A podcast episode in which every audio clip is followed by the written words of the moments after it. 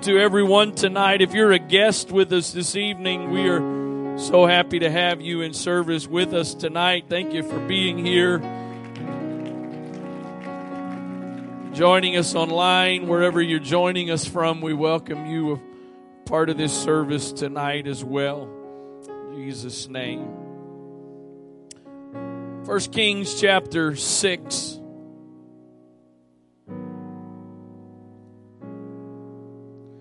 First Kings chapter six.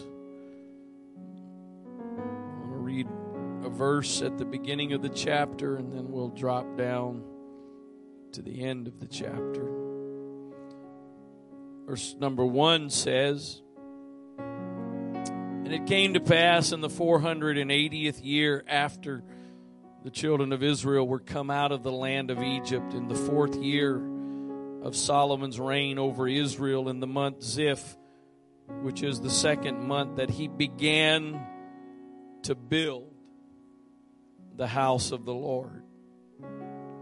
And if you skip down to verse number thirty-seven, it says, "In the fourth year was the foundation of the house of the Lord laid, in the month Ziph. And in the eleventh year, in the month Bul, which is the eighth month, was the house finished throughout all the parts thereof, and according to all the fashion of it, according to all the building, everything Solomon did, he was seven years in building it." Seven years in building it. My title tonight is a question. You'll understand this more in a little bit, but which house are you building? Which house are you building? God, I thank you so much for your wonderful presence that is in this place tonight. I thank you for the way your Spirit swept in during our worship and ministered and worked and moved.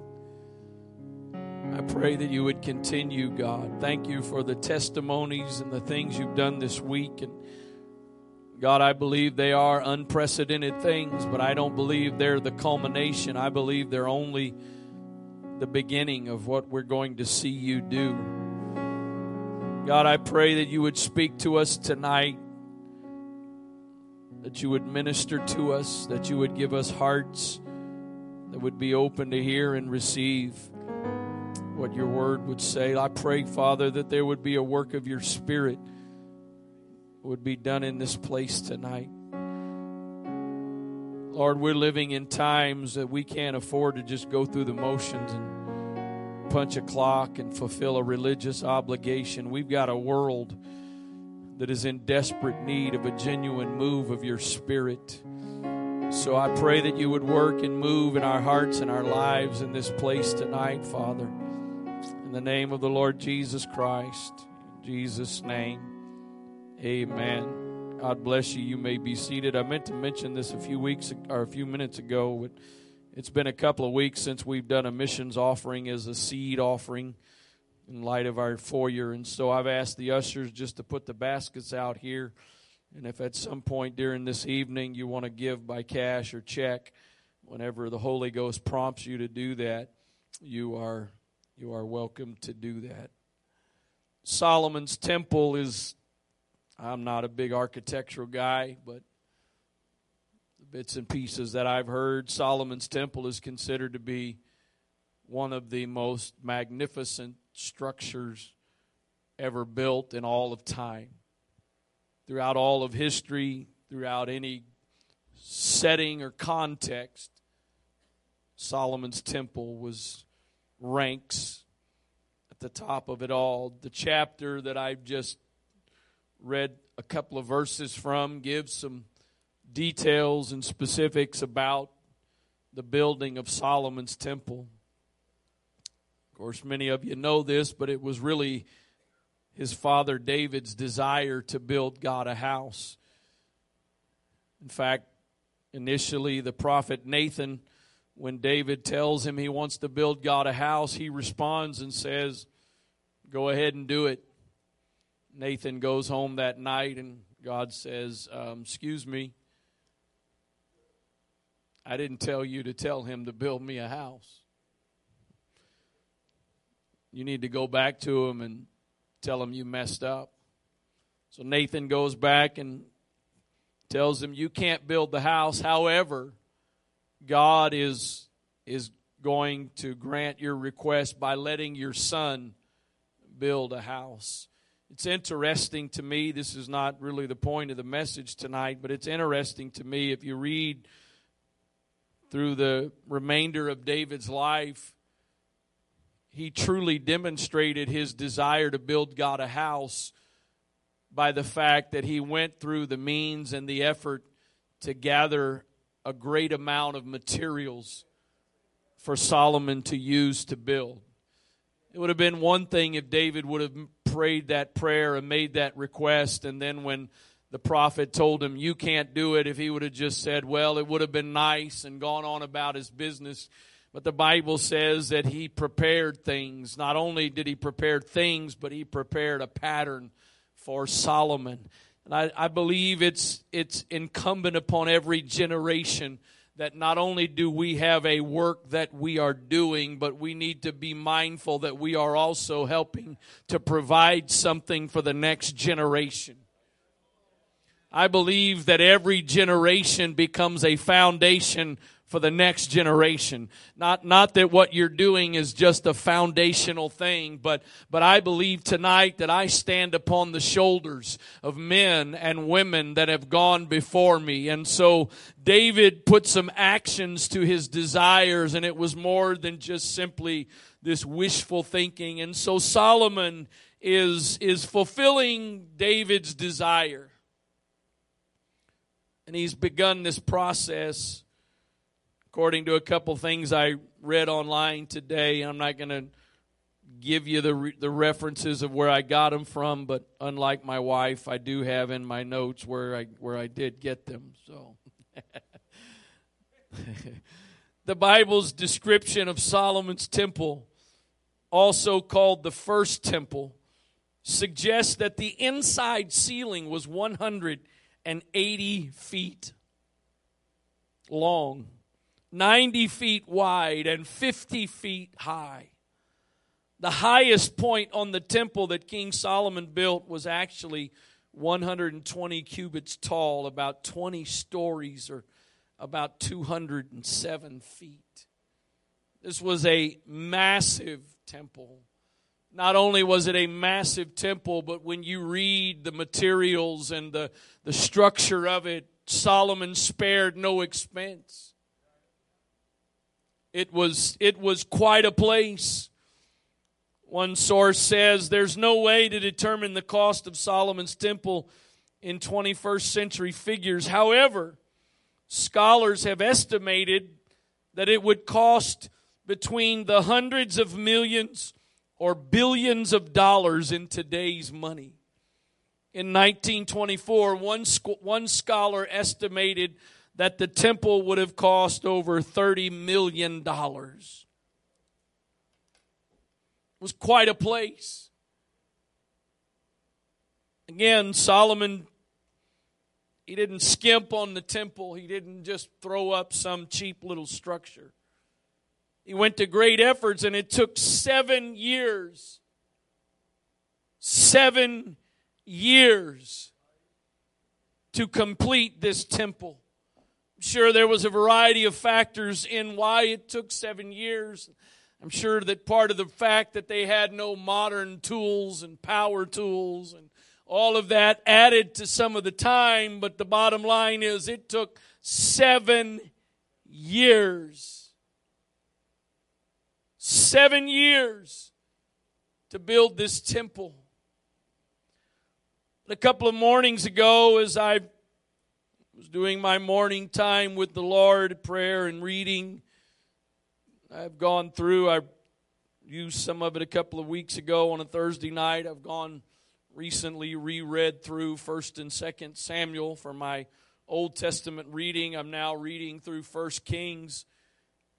And as I read the other day and read these verses that I've just read to you, and then I read the next verse, something jumped out at me. Now, I want to say this before I read on. I, I use, as many times I reference when I preach or teach, I, I use commentaries. They help give some perspective and some some knowledge on some things. But but one of the things I've found in my years of studying and preparing for ministry and trying to grow and develop in my knowledge and my understanding of the Word of God is that all of the great commentaries that you get on your Bible software are not from apostolics.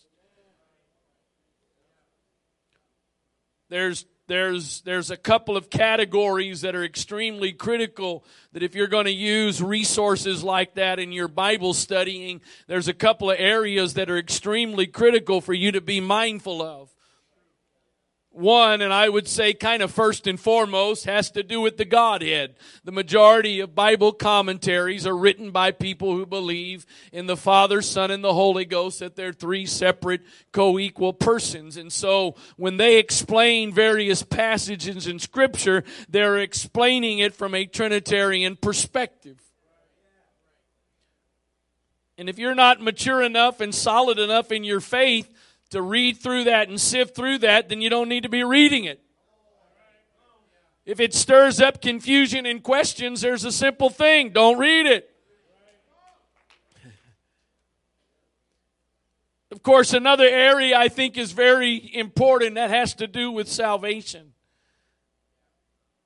Because the majority of scholars were not tongue talkers. So there's a couple of areas in which you and I have beliefs and experiences that don't quite line up with them. So therefore, you're going, you're going to explain things from the perspective of what you believe and you've experienced. So at the end of the day, though, the bottom line is I believe that right here is enough. All that I need is right here. There's some great resources. There's some great study tools. But right here is, is the essence of all that I need. And the bottom line is, Paul says, Paul says, I didn't come to try to impress you with enticing words of man's wisdom.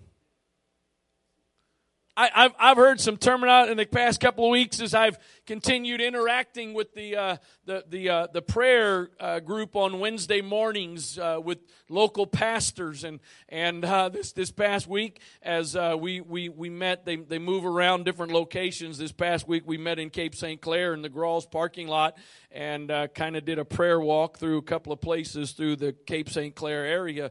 And uh, as we got to walking, I, I there was a guy I got to talking to, and I won't give you all the story, but just long story short, uh, so what church did you say you're from? I said, I'm from Antioch. Oh, I, I know a couple people from there, and he mentioned a couple of things, and, and he said, yeah, he said, I, I went to high school with Stu Mott. I said, you what?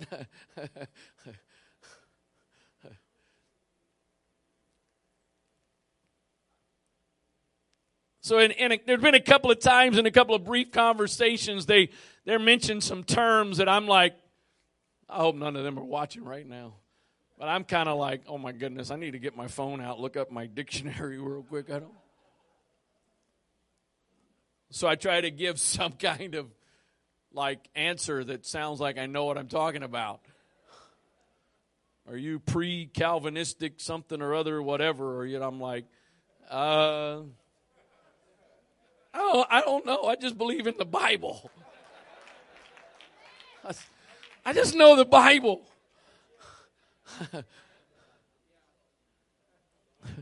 I just know what the Bible says.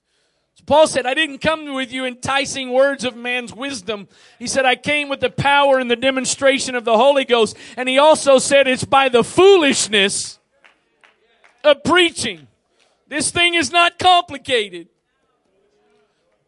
What is so amazing about God is it's not complicated, but there's so the depths of it.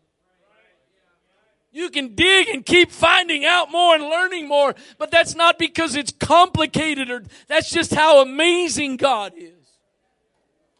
So I, I, I say all of that because I think there's some times You just need to simply take what the Word says at face value.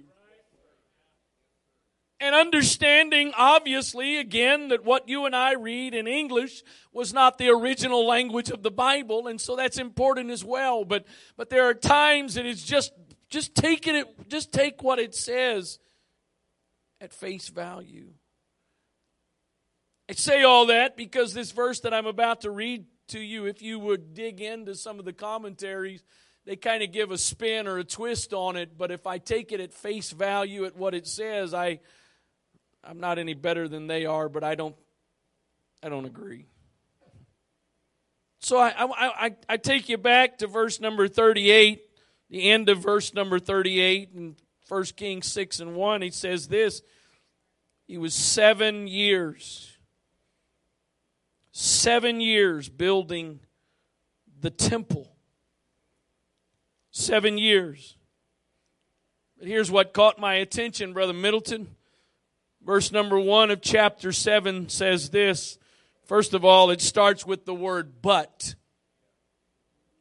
That word alone, and it is in the original. It's not a word that's just added. It's in the original. It starts with the word but.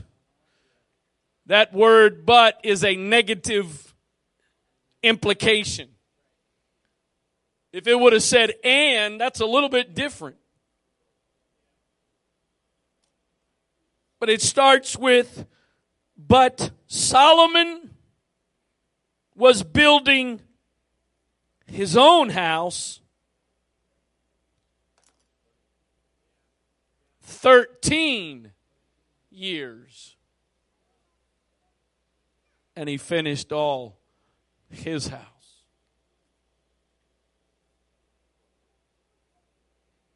It took him seven years to build the temple. That's pretty amazing. That's that's pretty impressive, that the work that was being done and and and, and all that was going into it required seven years to do it.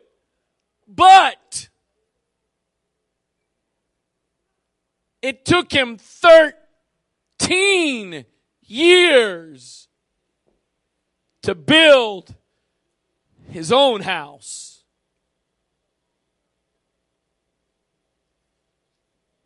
It took twice as much time for him to build his house than it took to build God's house. Surrounded by your glory, what will my heart feel?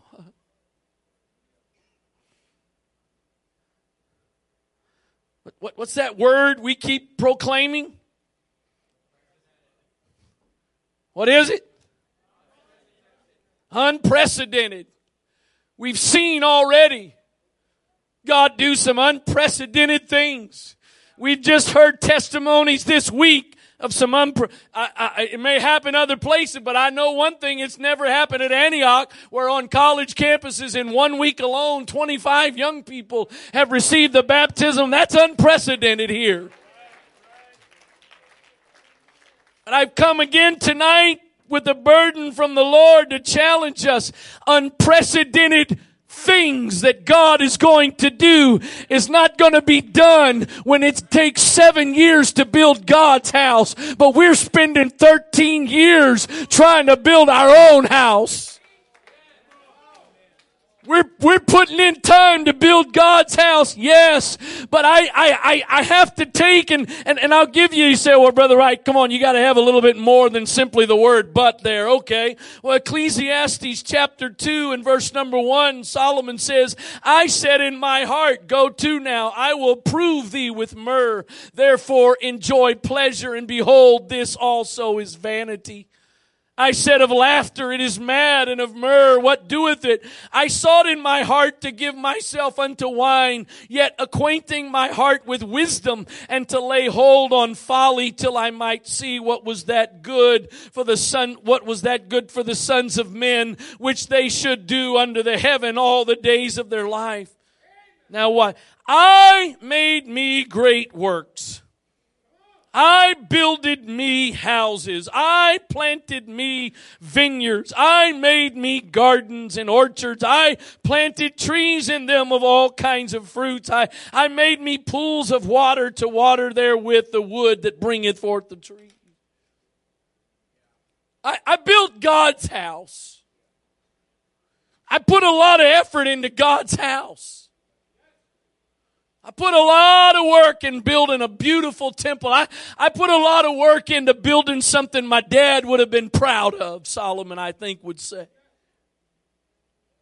But when I got done with that, I decided I was going to do some stuff for me. And I wasn't just going to do for me equal to what I did for him. I, I, I've come to ask some of you tonight, which house? Which house are you building?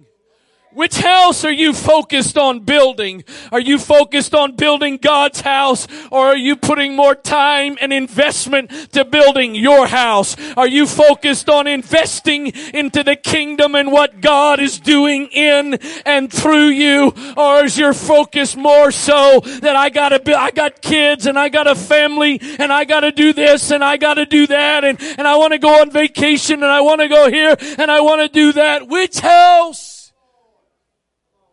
Seven years for God's house, but thirteen. I'm not, I'm not very far past.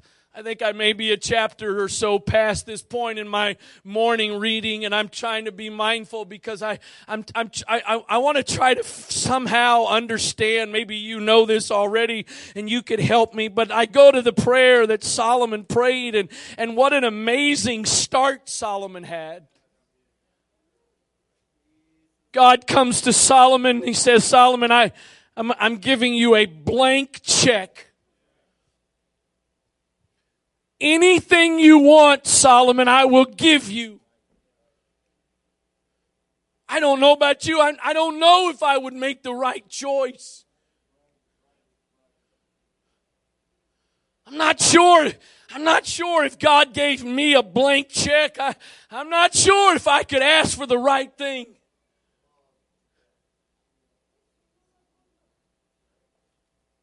I was, Brother Marty, gentleman I referenced, he, uh, we were parting ways Wednesday morning. He said, give me a prayer request that only God can do.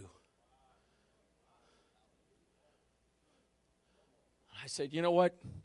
Give me a few minutes to think about that. Because if I'm going to give somebody something to pray about that only God can do and God's going to do it, I want to make sure I ask for the right thing. I mean, I got all kinds of things I'd love to have. I'd love to, you know, but so I, I, I don't. But but Solomon gets this blank check. God says, Solomon, whatever you want, I, I, I'll give it to you. And Solomon somehow he responds and he says, God, I I don't know how to do this job you've given me to do. I don't know how to lead your people. I, I, I don't. So I'm asking you, God, for wisdom. God responds and he says, you could have asked for riches and wealth and all this other stuff, but you have asked for wisdom. And so not only am I going to give you what you asked for, I'm going to give you all that other stuff that you could have asked for and didn't. When you ask God for wisdom and God grants you that request, you would think that you would have a legacy that you leave behind that is a godly legacy. And yet somehow, somewhere, I'm, I'm, I'm trying to pay attention to see if I can learn something about it. Somewhere, Solomon, he got off track. Somehow, he didn't know how to use and apply that godly wisdom that he was given. because he starts getting involved in things that he He has no business involving himself in. He, he starts pursuing. I just read to you some of it in Ecclesiastes. Read the rest of that chapter at some point. See all of the things that he decided to do just, just for pleasure, just for enjoyment. And then he, then he concludes it all by saying it's all vanity.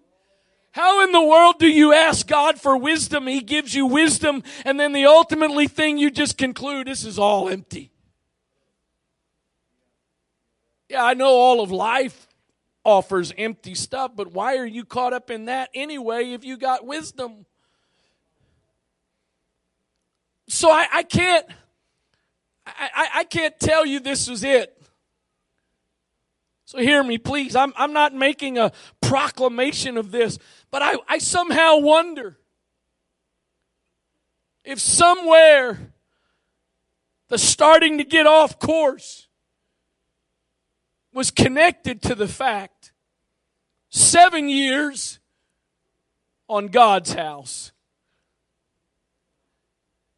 but thirteen years on His house. Seven years building God a place, but thirteen years building himself. I preached to some people tonight. Yeah, you put effort and time into God. And I'm not talking about church attendance right now. So if that's all you're hearing, you're missing the message. Yeah, you put some time into God's house. You put some time into God's house. But in comparison to the time you put into building your house, there's a drastic difference. The priority of building His house versus building your house, there's a big difference. Listen to the word of the Lord through the prophet Haggai, verse chapter one, verse number one of Haggai. In the second year of Darius the king, in the sixth month, in the first day of the month, came the word of the Lord by Haggai the prophet unto Zerubbabel, the son of Shealtiel, governor of Judah, and to Joshua, the son of Josedech, the high priest, saying, Thus speaketh the Lord of hosts, saying, This people say, The time is not come, the time that the Lord's house should be built. Then came the word of the Lord by Haggai the prophet, saying, Is it time for you, O ye, to dwell in your sealed houses, and this house lie in waste? That that that sealed houses there basically means your your your nicely, your well decorated houses. Is it time for you to dwell in your sealed houses, and my house lie in waste? Now therefore, thus saith the Lord of hosts, consider your ways. You've sown much and you bring in little.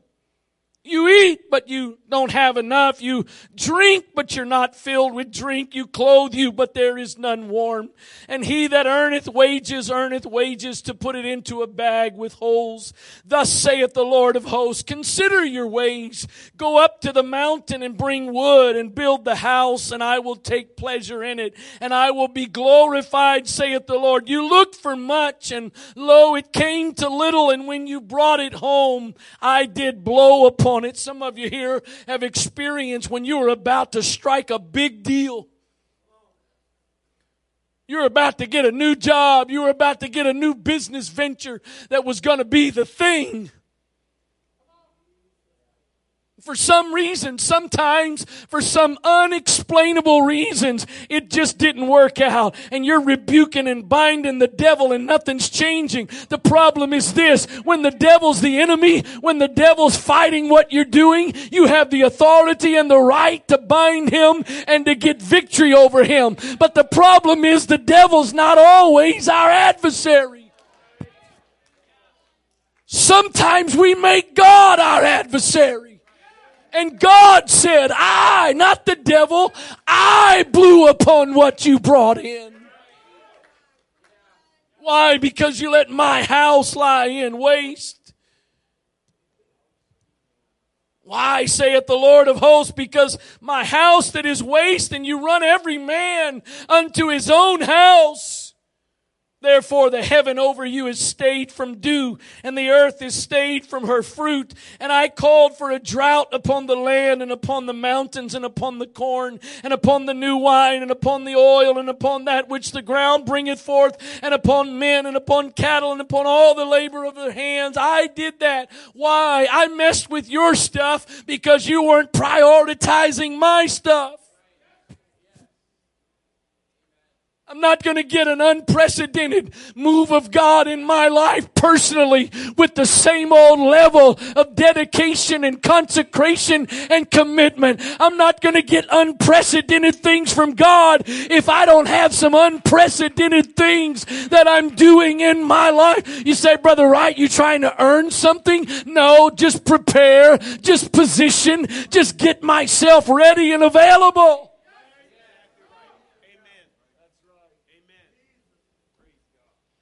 I think it's time that our praise and our worship needs to go to an unprecedented level.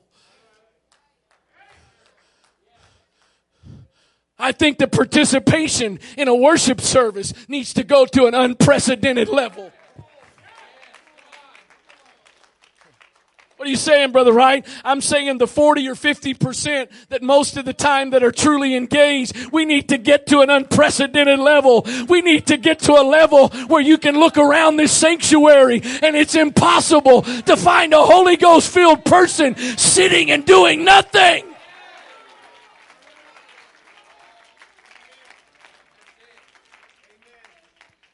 Definition of insanity is you do the same thing over and over and over and over, but you get you expect different results.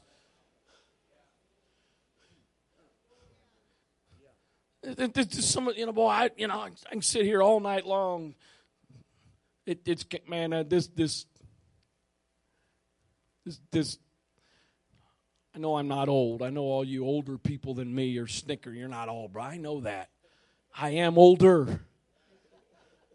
I'm way older than what I used to be. I, Brother McGurk asked me to greet the group Tuesday or Wednesday at A A C C, and like, yeah, I, you know, he's the pastor in Antioch Central. Okay, and I got up. Yeah, and I actually I also attended back when we were the Pioneers, not the Riverhawks or whatever they are. And I didn't say it, but I wanted to say it. Yeah, I attended years before most of you are even born. And man, there, there's there's these stereotypes that I'm learning to understand why there's these stereotypes now, because I'm now fulfilling the stereotypes. Pretty much any time I get together with peers and those older than me, sitting around a dinner table, wait. Exercise, aches, pains, at some point it's coming up in the conversation. Brother Hemus is currently on deputation, and they're in Texas right now, and the church he was at was about three hours away, and he, uh, the pastor he was with drove him to the funeral yesterday. Uh, Brother Franklin Howard spent several months in England with Brother Mark Howard, not uh, Mark Howard, Brother Mark Hemus, not too long after Brother Mark Hemus got in church. And so, and then, of course, many things through the years, Brother Hemus has known Brother Howard. And so he came to the he came to the memorial service, and they had a repast afterwards. And, and I didn't even catch, the, he was talking to my wife about it before I, I know he's he's doing intermittent fasting. Here, look at look at this app. It tells you, it tells you, you know, it's just. So, you know, it. Brother Barr, it's, man, it's sure easy for us guys to sit around and, boy, I'd like to be in better shape. I, I'd like to, I'd like to have a little more tone to my muscles. It'd be nice if I was a little bit stronger. I mean, do you know how much benefit talking about it does? Do you understand what kind of shape we would all be in if talking about it was enough? Do you know how spiritual we would all be if just talking about how spiritual we wanted to be was enough? I I I I'm, I, I got to do more. Which of you, by thinking about it, can add to his stature? by thinking of, I promise you, if that was possible, I'd be about six foot three. Because I tried. I prayed. I thought hard and long about it. Your thoughts aren't enough. You're going to see God's house built. And I'm preaching this in two contexts. I know it's not good speech-making principles, but I'm not here tonight to make a speech. So I'm preaching this in two contexts. I'm preaching it about the collective house. But as Paul said, what? Know ye not that your bodies are the temple of the Holy Ghost? So I got a question. When it comes to your natural man and your spiritual man, which house? Oh, Jesus. I'm not, I, I, I know you can't tell it by looking at me, but I go to the Y fairly regularly. I play sports. I like all that stuff. So I'm not, I'm not here judging or criticizing or poo-pooing that stuff, as they say. But I wonder what would happen if our spiritual house building got as much time put into it as our natural house building does. I wonder for you gym rats, if you put enough, as much time, just as much, not more than, but just as much time in the prayer closet, building your spiritual house as you put in the gym building your natural house. Solomon built God a house. He built God a pretty amazing house. But he built himself a more grand house than that. Oh, Jesus, I knew better than to expect y'all would be excited and welcoming to my, my message here this evening. God says, you, you, you, you blew on my house.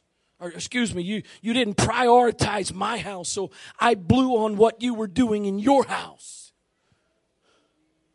Some of you still don't quite get it. You see people that it just, it just seems like they're getting blessed, or this thing's going for them, or this thing's happening for them, and, and, and you just don't understand it, because what you don't see is the amount of time and investment they are putting into building God's house. And the principle is true. Seek ye first the kingdom of God and his righteousness, and all these things shall be added unto you. I'm not saying God God's going to make every person a millionaire. I'm not saying God's going to give everybody a ten thousand square foot house, but as Scripture says, if you will put the kingdom first, God will put things in your life. I've had the, the experience and the opportunity to go to some amazing places in my life, to see some beautiful sights in my life, and the majority of them were connected to some kind of a ministry event. Because of where the ministry event was, got to have a day or two extra. Brother, I, I, I, I, how do you do this? I don't know. I just, I, I don't do it perfectly, because none of us do. But, but, but I'm trying to build his house. Because the, the, the, the thing that most people don't understand is, if you build your house, you got to take care of your house. If you're the builder of your house, you're responsible for your house. But if you build his house, or you let him make you a laborer to build his house, he's going to take care of your house. And I can promise you, he'll do a much better job of taking care of your house than you can ever do of taking care of your house. Seven. Seven years for an amazing accomplishment. Seven years for something that was considered, is considered to be one of the grandest things ever built by man. Seven years. But thirteen, thirteen years. I wonder, I can't, I don't think I can prove it at this point. Maybe as I continue reading, I'll have more evidence or I'll disprove it. But I wonder, I wonder if somehow there was a door that opened up in Solomon's heart when he got so focused on building his house. I, I, I want to be very careful with this, not to say more than I should and disrespect somebody's privacy, but I was I was just told recently by a, a pastor friend of mine about a guy in his church who, who just, just several years ago was down to nothing financially. He and his wife were down to, to nothing. Barely surviving, barely making it. Through all of that, they continued with whatever income, little income they did get. They continued to be faithful with their tithes and with their offerings. It wasn't much, and they could have used it on something else, but they continued to be faithful with it. That was several years ago. But they were focused not on building their house, but they were focused on building God's house. The rest of the story is, a little while ago, that same guy, that same family, walked into the church, wrote a check, took care of the rest of their mortgage that was more than a couple of dollars, made the church debt-free with one single check. Let me tell you something, you can't outgive God. And I'm not just talking about your money tonight. I'm not talking about money. Yeah, money is a part of that. But when I say you can't outgive God, I'm not talking about money alone. I'm talking about your talents and your efforts and your abilities and the things that God has gifted you with. If you put them into building God's house and you put time into building this temple as God's house, then you can know that God is going to take care of your house. Oh, Jesus, Jesus, Jesus. You, you, you're not going to, you, you're not going to, you're not going to build God's house, the corporate collective house, or the individual house, you as the temple of God. You're not going to do it by thinking about it. You're not going to do it by just talking about it. Gotta do. Do you know why? Do you know why there's sixty guests this week? And do you know why that, that I think at A A C C, I think you guys had around fifteen, I think at A A C C, that got the Holy Ghost. Somewhere around fifteen of that twenty-five was at A A C. Do you know why? Because there's some young people that are doing unprecedented things. They did, this week didn't happen mysteriously. I, I stood there Wednesday at that service, not only engaged in the service and thankful for what was going on, but, but I was also reminiscing about my time as a student. This isn't an excuse. Hear me out. This isn't an excuse, but campus ministry wasn't a thing Thirty years ago. There was, there was no C M I like there is today. And I I spent, I was on the five-year track, I think. I spent several years, I think two and a half years at A A C C, and then about three years, I think, at University of Maryland. I went to classes, got my classes in, I went home. I stood there Wednesday. It's not the first time I've been to campus ministry services. There have been other campus ministry services through the years now. Brother Mott, years ago, God used him and others to launch campus ministry. And, but, but I just stood there thinking, how amazing is it? I'm standing In a in the community college cafeteria. I don't know if it still is right now, but at one point A A C C was the top community college in the nation. I'm standing there in this community college, this cafeteria, with a bunch of young people worshiping, praying, praying people through. I look over at one point as they're up there singing in worship. I was sitting on the second or third, I think the third row on the left side. I look over up in the front row in front of me, and old Brother Jaron's on the floor, and he's rolling in the college cafeteria. A couple minutes later, I look up right in the middle up front at Brother Caleb, or Matthew, sorry. Josh, Caleb, Matthew, Tony, I know you're one of them. That's right, one of them Lewis boys. I should have, Brother Lewis. I should have, Brother Lewis. I look up front, Matthew's on the, on the floor, Anne Arundel Community College cafeteria.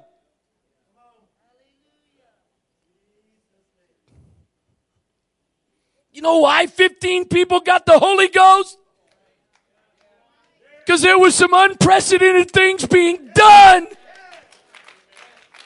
God didn't just show up and say, you haven't been doing anything. You've been spectators. You've just been on your, just, just relaxing, drinking your sweet tea. So I'm just going to, no, God did the unprecedented because there was some people doing the unprecedented. Oh, Jesus. That's a, that's a great story about Brother Josh Lewis. How many of us are willing to walk into a restaurant and walk up to strangers and say, hey, can I, can I sit here with you? We, we want God to do the unprecedented, but we got to focus on God's house. We got to focus first and foremost, not building our own houses, but building God's house. I don't know about you, but I don't want to be like Solomon. I'm not trying to be judgmental and critical of Solomon here tonight, but I don't want to put effort, and he put some great effort into building God's house, but then turn around and put way more time and effort and energy into building my house, into building my life. I, I, I, we were going someplace with a group of guys several years ago. Won't be any more specific than that. And as we were riding along in a group of us together, I was driving, and a couple of the passengers started a conversation. It was a, a middle-aged guy, so my age. He was talking to another guy that was a young adult in the group. Single guy, starting out, career, whatever. Guy in the church. And he starts talking about t- talking to this guy about his, his financial future. And all of these things he needed to do, and how much he needed to be saving, and how much he needed to be investing. And, and you know, he, he said, you know, you're working such and such a field, so you're probably making somewhere around X amount of money. It's actually one of the most uncomfortable shark conversations I've ever sat around. But what's amazing is this. Watched as the older person that was having that conversation, giving all of this wise, natural, financial advice, is straight off track. And the young man that was sitting there in the very awkward position he was in, I've watched him put the kingdom first. I've watched him focus on not building his own house, but building God's house. And basically everything that gentleman was instructing him to do through natural means, because that young man decided to put the kingdom first and work on building God's house, God has amazingly, miraculously at times provided and blessed, because rather than making the focus his house, made the focus God's house.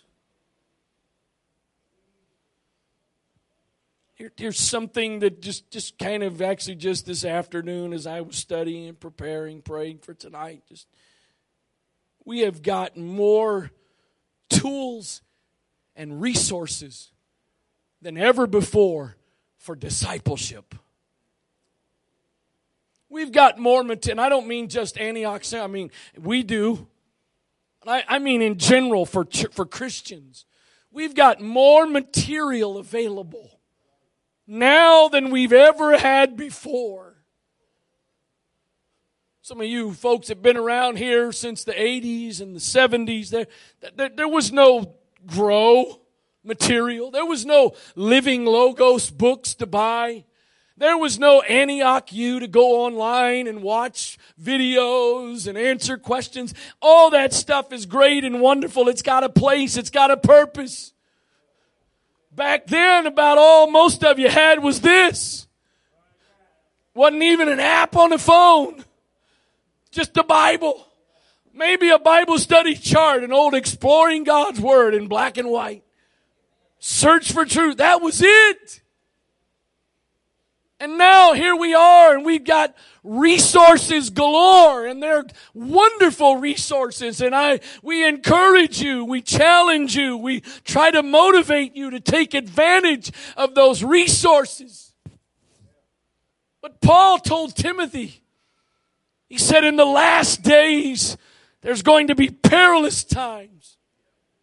And he gives a list of the, of the things that were going to be an indicator of those perilous times. And, and he talks about men being lovers of pleasure more than lovers of God. And he goes on into some other things.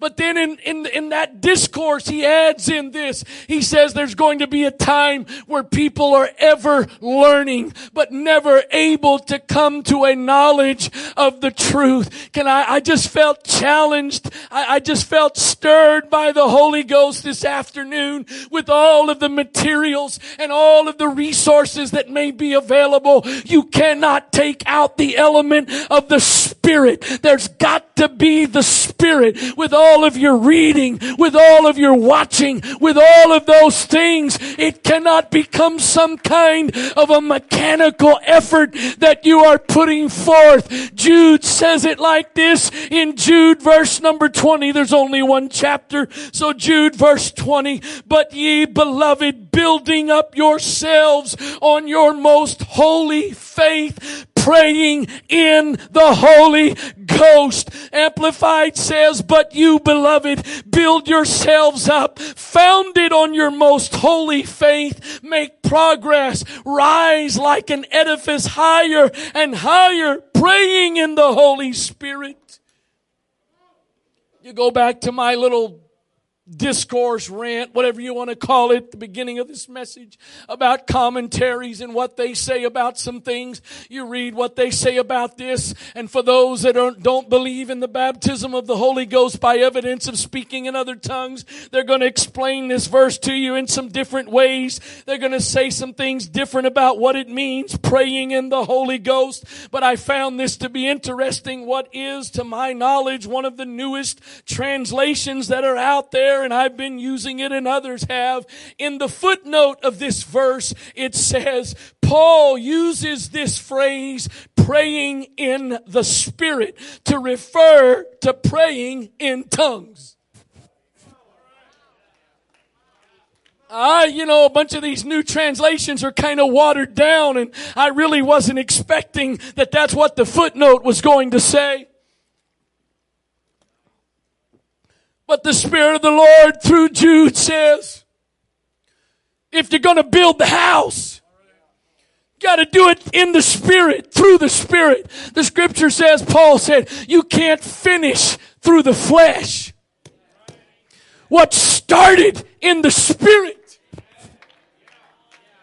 You can't accomplish in the flesh what began as a work of the Spirit. That grow material back there is not to help you try to finish in the flesh what started in the Spirit. It's a tool and it's a resource, but the only way to build yourselves up on your most holy faith is praying in the Holy Ghost.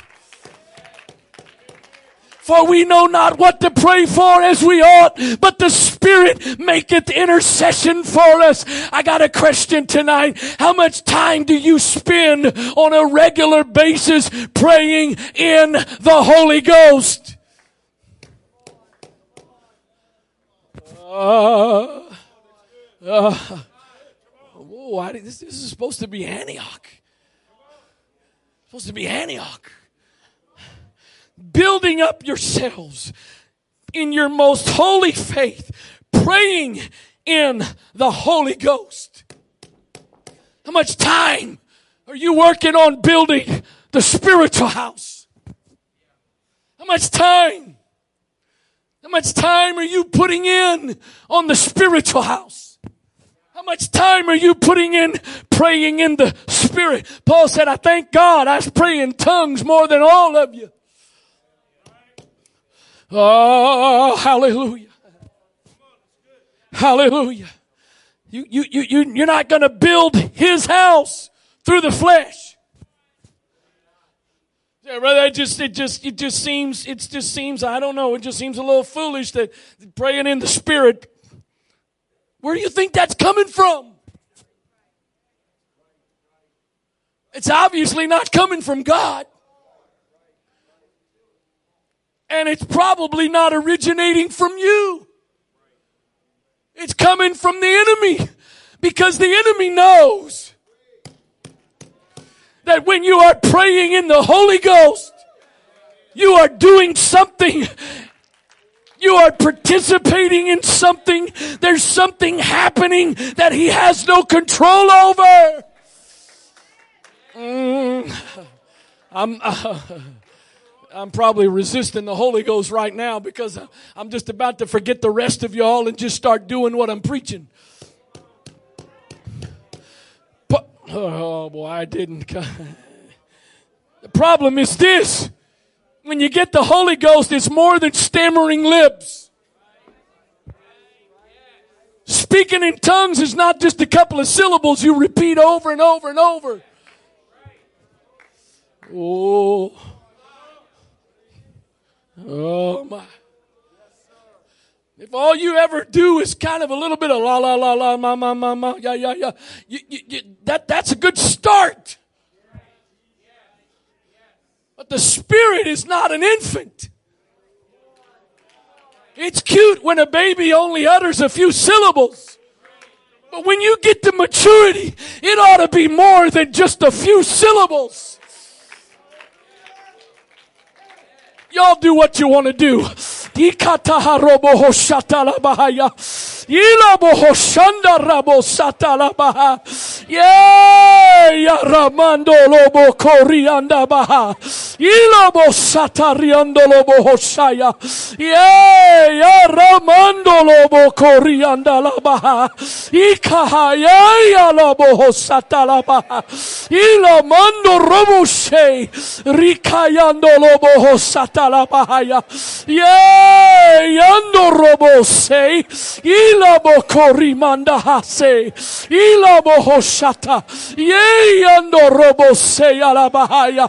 on, why don't somebody do some building right now?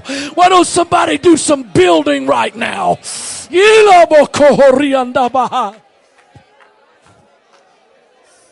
Shelamando robo satalabaha, ikando robo hosatalabahaya, ilabo hosatalabahaya.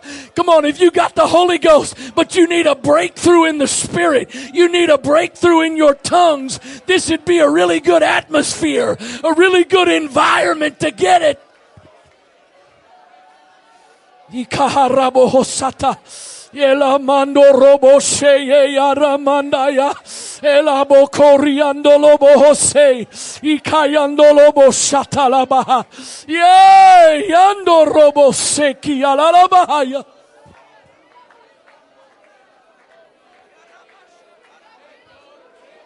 But ye beloved, building up yourselves on your most holy faith, praying in the Holy Ghost, praying in the Holy Ghost.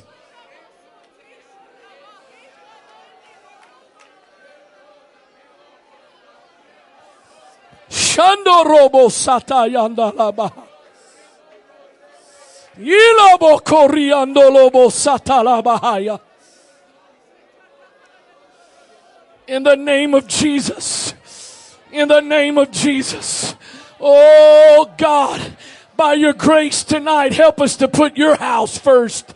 Help us to put the building of your house above the building of our house, above the building of our dreams, our careers, trying to fulfill our ambitions. God, we want to put your house above the building of our house.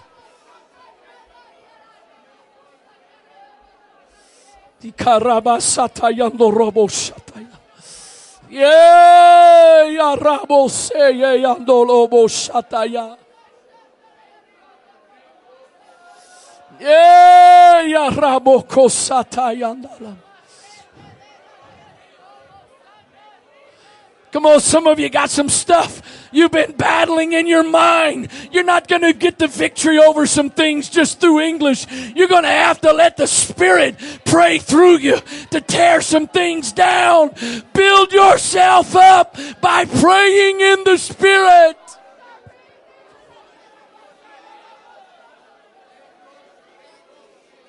Ikahando robo shaha.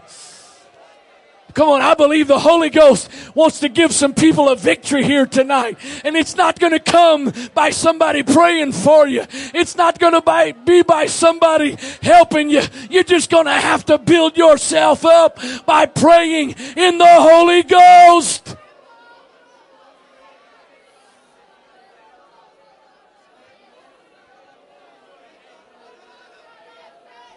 It's no wonder the enemy's trying to get churches to silence tongues. It's no wonder the enemy's trying to get pastors to stand up and say, we don't speak in tongues in church. We don't want to scare anybody. We don't want to run anybody off. It's no wonder the enemy wants us to do that.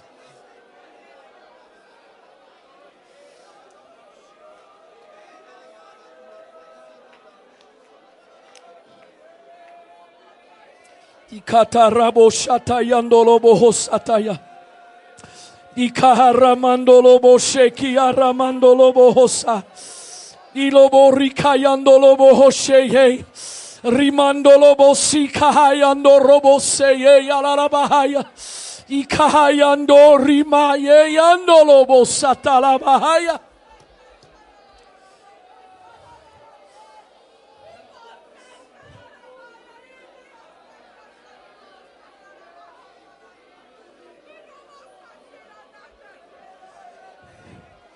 In the name of Jesus.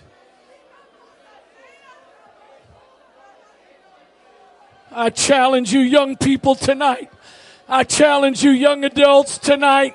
Trying to figure out the future, trying to figure out a career path. If you'll put God's house first, if you'll put the building of God's house first, God's got doors that He'll open for you. God's got opportunities that will be unexplainable opportunities that He'll provide if you'll build His house.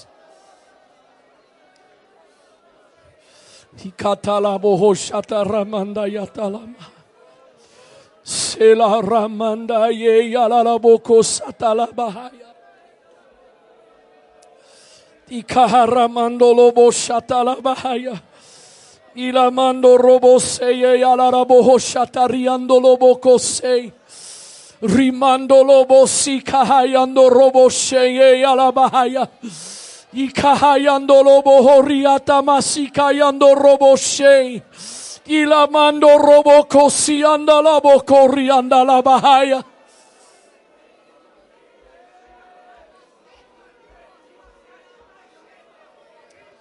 In the name of Jesus.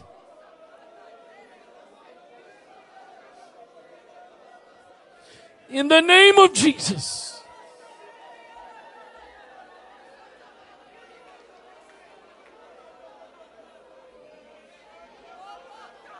Shelamando roboko satala. Ilamo koramanda yatala moho shataya.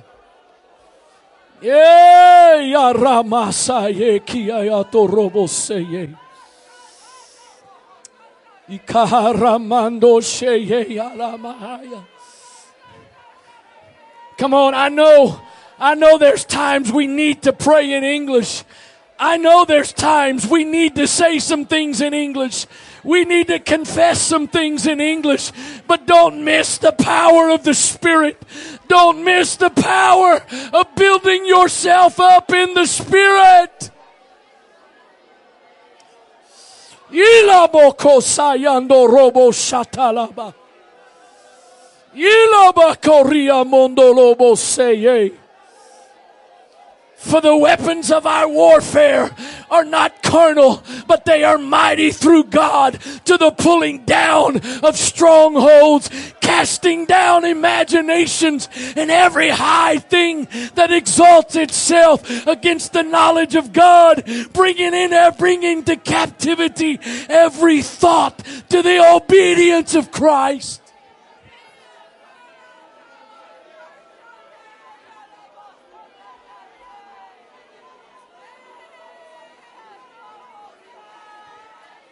Come on,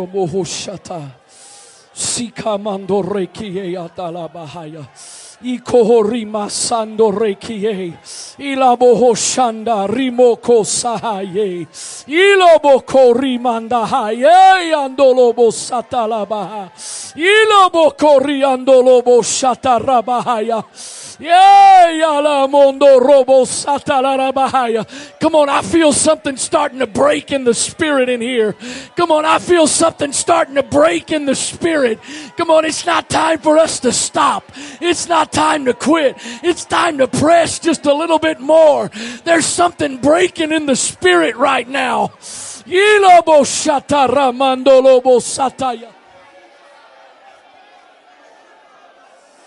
Ilobo corriando lobo shatala. Yay! Ando robo satayando lobo corriataba.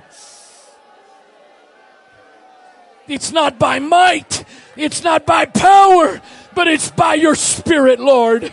It's not by might, it's not by power, but it's by your Spirit, Lord. Ando robo sika yando robo sha. Di karabo sanda rabo ya talabo sat.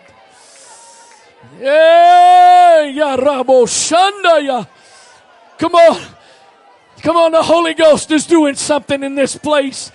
Come on, the Holy Ghost is doing something. Please don't be a spectator. If you've got the Holy Ghost, please don't be a spectator. Don't miss what God's got for you right now. Don't miss what God wants to do in you right now. Mando robo shataya la bakahaya. Yilobo corriando lobo sataraba shataya. Come on, there's some building up going on in here. Come on, there's some building up going on in here right now.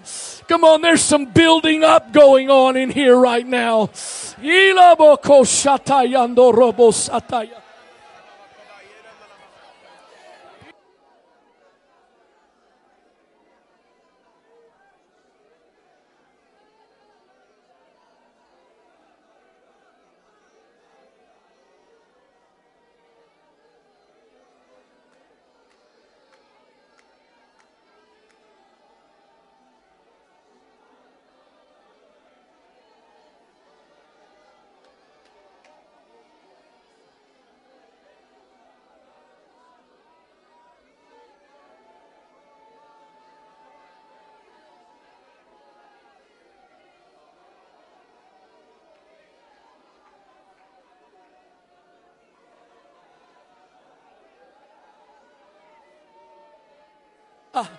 Ilamando robo shatalabaha. Igando robo sataye yatalabaha. Oh, yelamoro satayando robo sataya. Ilamando robo ko satalabahaya. Yay, yando robo sayando robo satalabaha. Sheka ramando seye. Ikotori mandolobo hosatala bahaya.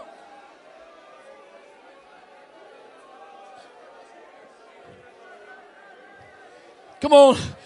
Brother Fuller preached a couple of Sunday nights ago about digging those old wells. Come on, that's what we're doing right now. We're digging some old wells. We're digging some old wells right now.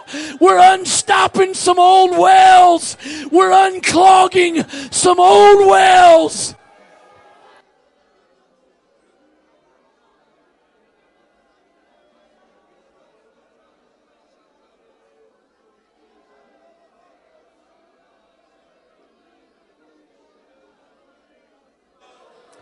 Ikarabasata yandolo boshe. Ikamorosata yeya. Ilobokoramanda yatolo bohoshaya. Yey, alarabasilo rondo bokosataya.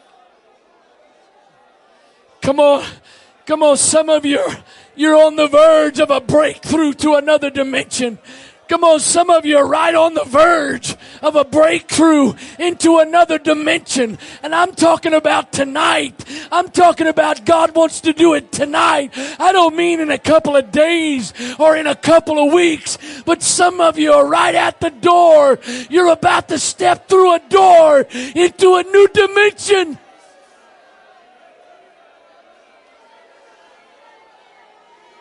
Oh, shatarabasataya.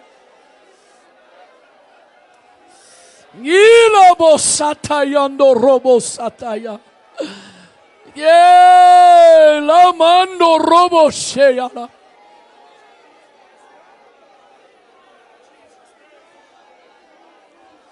In the name of Jesus. In the name of Jesus. In the name of Jesus. Ekarabosatayando robosatala.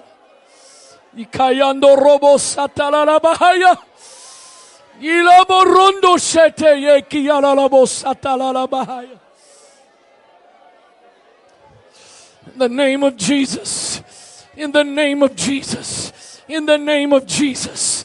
In the name of Jesus. Randobo shataya katalabo hosatalaba.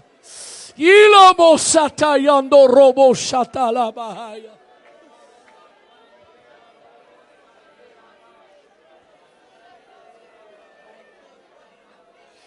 Hikataramandolo moshataya.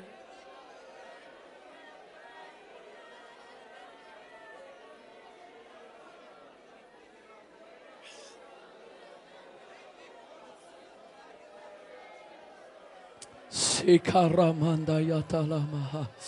Sekido rotomoho. Come on, please. Come on, uh, please. There, there's some stuff the Holy Ghost is doing in this place right now. Come on, please, please don't become a spectator. Please don't become a spectator. Come on, stay in the Spirit. Stay in the Spirit. Stay in the Spirit. Oh, shataraba satayala bahaya. Iko robo seye yando robo seye yala bahaya. Mandolo lobo si arata bahaya. In the name of Jesus, in the name of Jesus.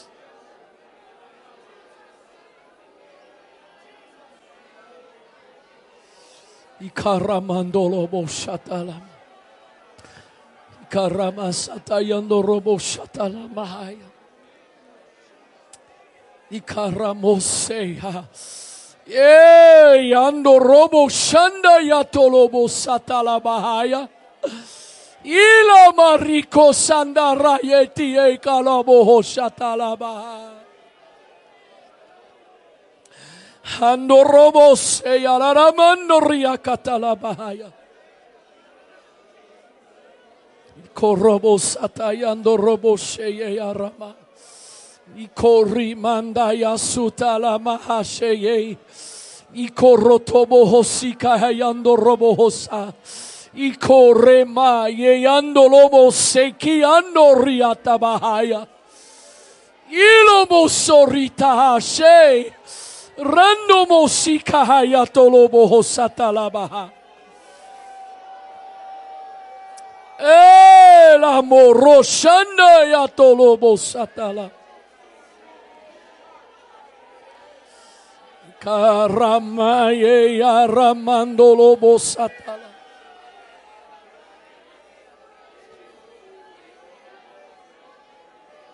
In the name of Jesus. In the name of Jesus. In the name of Jesus.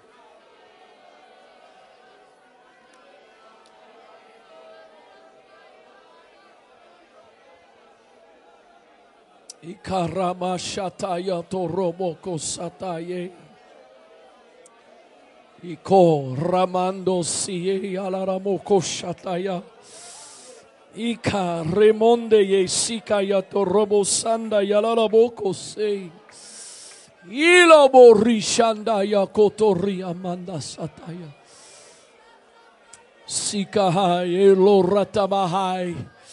Rondo bo siki ya tolobo kori manda shataya. Ha sekamando roto seye. Di korromonde ye ki alarabo hoshikatamaya. I korrobo siye alamando roboko sei. Kayando robo sataya laramo korianda bahaya. Ikorobo seye ki alalamando retie. Ayalamo korosata labaki ando roboshe.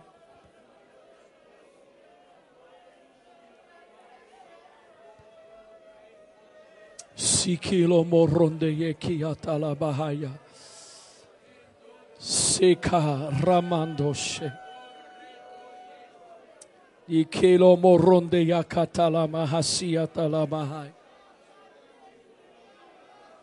Elamando robo sheye kiaroto mosaya. Eh. Kilamando robo sataya larabaki oroto boshataya. Ye lamando reye andolo bosika yatalabahai. Ikala mando robo sataya larabo sataya. Ikara mandaya to robo sataya. Iko robo sataya ndo robo sataya.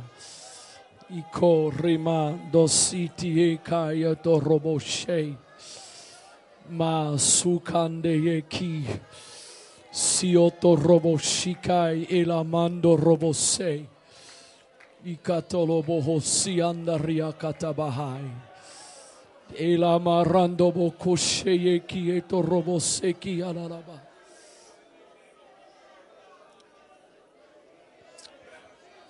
In the name of Jesus. In the name of Jesus. In the name of Jesus. In the name of Jesus. In the name of Jesus. In the name of Jesus, in the name of Jesus, in the name of Jesus, in the name of Jesus, in the name of Jesus, in the name of Jesus. Ikarabosai, Ika rondo sheye yalara masataya. Ilobo rikayando robo seye. Ilobo rikayando lobo hosata labahai. Ilobo rekama shonde yeki ayalarabo sataya. Ikaraba sando robo kote ye aramando yakatalama. Ilabarando lobo shikayata rabasataya. Yalalamando reye suka yelolobo sikayandala. Yea, alo morisa mando robotie a satabahai. Kiando roboko shea la la masia talabahaya. Yalalaba ronde ye ki alarabosika ye ti alalabahai. the name of Jesus. In the name of Jesus. In the name of Jesus. In the name of Jesus. In the name of Jesus. In the name of Jesus.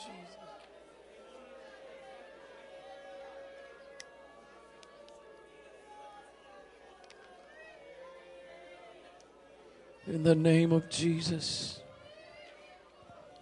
In the name of Jesus. In the name of Jesus. In the name of Jesus. In the name of Jesus. In the name of Jesus. In the name of Jesus. In the name of Jesus. In the name of Jesus. In the name of Jesus. Haraboko shatayalama. Iketo robo sikayato robo sheke yandala. E aramandolo rotoboko siatalama.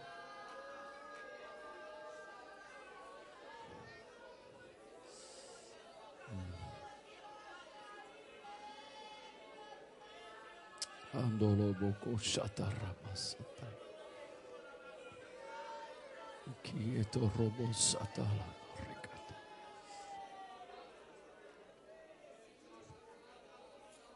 Shato robo cosata. E chi alla robo corretti andolo robo cosata.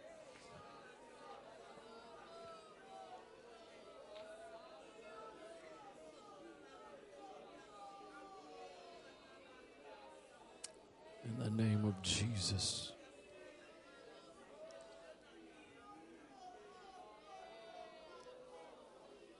In the name of Jesus. In the name of Jesus.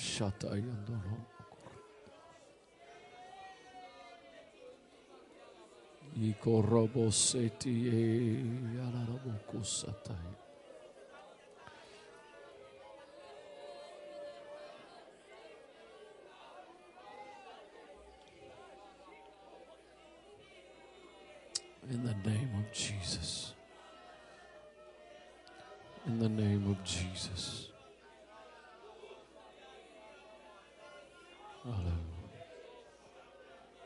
Hallelujah. Hallelujah. Hallelujah. In the name of Jesus. In the name of Jesus. Hayatolobo koshata yandorobo kosata. In Jesus' name. In Jesus' name.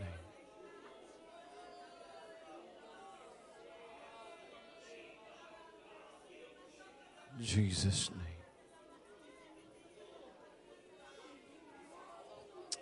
I know that I know that pretty much every person in this room tonight could quote the verse I'm about to quote. You may not know the exact chapter and verse, but you know the verse. We walk by faith and not by sight. I think we could paraphrase that without doing any damage to what it's saying. And that is to also say we walk by faith and not by feeling. While speaking in tongues and praying in the Spirit is a spiritual thing, that doesn't mean it's automatically an emotional thing. And that doesn't mean there's automatically feelings. To be very honest with you, I hope I don't disappoint you, but I hope I help somebody. The great majority of the time when I'm praying in the Spirit, I don't really feel much. Because it's not about a feeling. It's about the Spirit praying. If you got feelings when you're praying in tongues, wonderful. But if you don't have feelings when you're praying in the Spirit, don't listen to the lie of the enemy that says there's no feelings because there's nothing happening. You know, if we would ever just really begin to realize whatever the devil's telling us, the opposite is, why in the world would the enemy tell you nothing's happening because you're not feeling? The reason he's telling you that is because he knows whether you're feeling or some, feeling something or not, something's happening. So the way to get you to stop doing what you're doing that's very effective is to tell you it's not doing anything. Let me tell you something. If the only time you ever pray in tongues is Sunday morning, Sunday night, and Thursday night, I don't know how you're making it. You're probably not. And if the only time you ever pray in tongues is Sunday morning, Sunday night, Thursday night, and during your morning prayer time,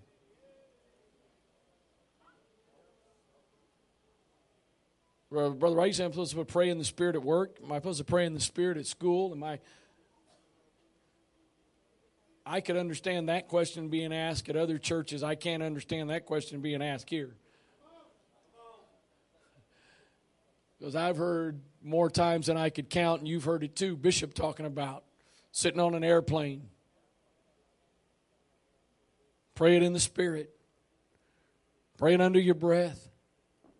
The beautiful thing now is most of you earn, most of you own Bluetooth headphones. Put the headphones in your ears, and if people see your lips moving a little bit, they won't think anything about it. Oh, they're talking on the phone. You think I'm talking on the phone? I'm building myself up in the Spirit. Right down the road, I I know there's some time. I, I like what I I like when you tap into that, and there's feeling, and there's emotion. I, I love all of that, but don't discount, don't disregard the effectiveness of praying in the Spirit just because it's not all that intense emotional feeling. Building, he didn't say building up yourselves by praying emotionally in the Spirit. He said build yourselves up simply by praying in the Holy Ghost. In Jesus' name. In Jesus' name. Father, I trust that there has been a work of your Spirit in this place tonight that is more than just simply a response in this service, and we we go on about our business and continue on as we were. But I trust and believe, God, that your word has gone forth and that there will be a response. That, God, if there's any way in which we are individually putting more time and energy and thought and effort into focus into building our own houses rather than building your house, that we're gonna we're gonna change that. And there's a variety of things, a variety of ways to change that. And one of them, God, is we're we're going to engage more regularly, more frequently, building ourselves up in the Holy Ghost, praying in the Spirit. We're going to build your house, God, and we're going to watch and see you build our house. God, I believe that as we continue to focus on building your house, you're going to open doors. You're going to open financial doors. You're going to open doors of housing and vehicles and, and opportunities, God, that you're going to do because we put your house first. In the name of the Lord Jesus Christ. In Jesus' name, in Jesus' name, in Jesus' name. Thank you, Jesus. Thank you, Jesus. Thank you, Jesus. Hallelujah, hallelujah, hallelujah. In the name of Jesus, in the name of Jesus. God bless you. If you're still praying, feel the need to continue, you're welcome to. If you're done praying, need to go, or want a fellowship, whatever you want to do. Jesus' name.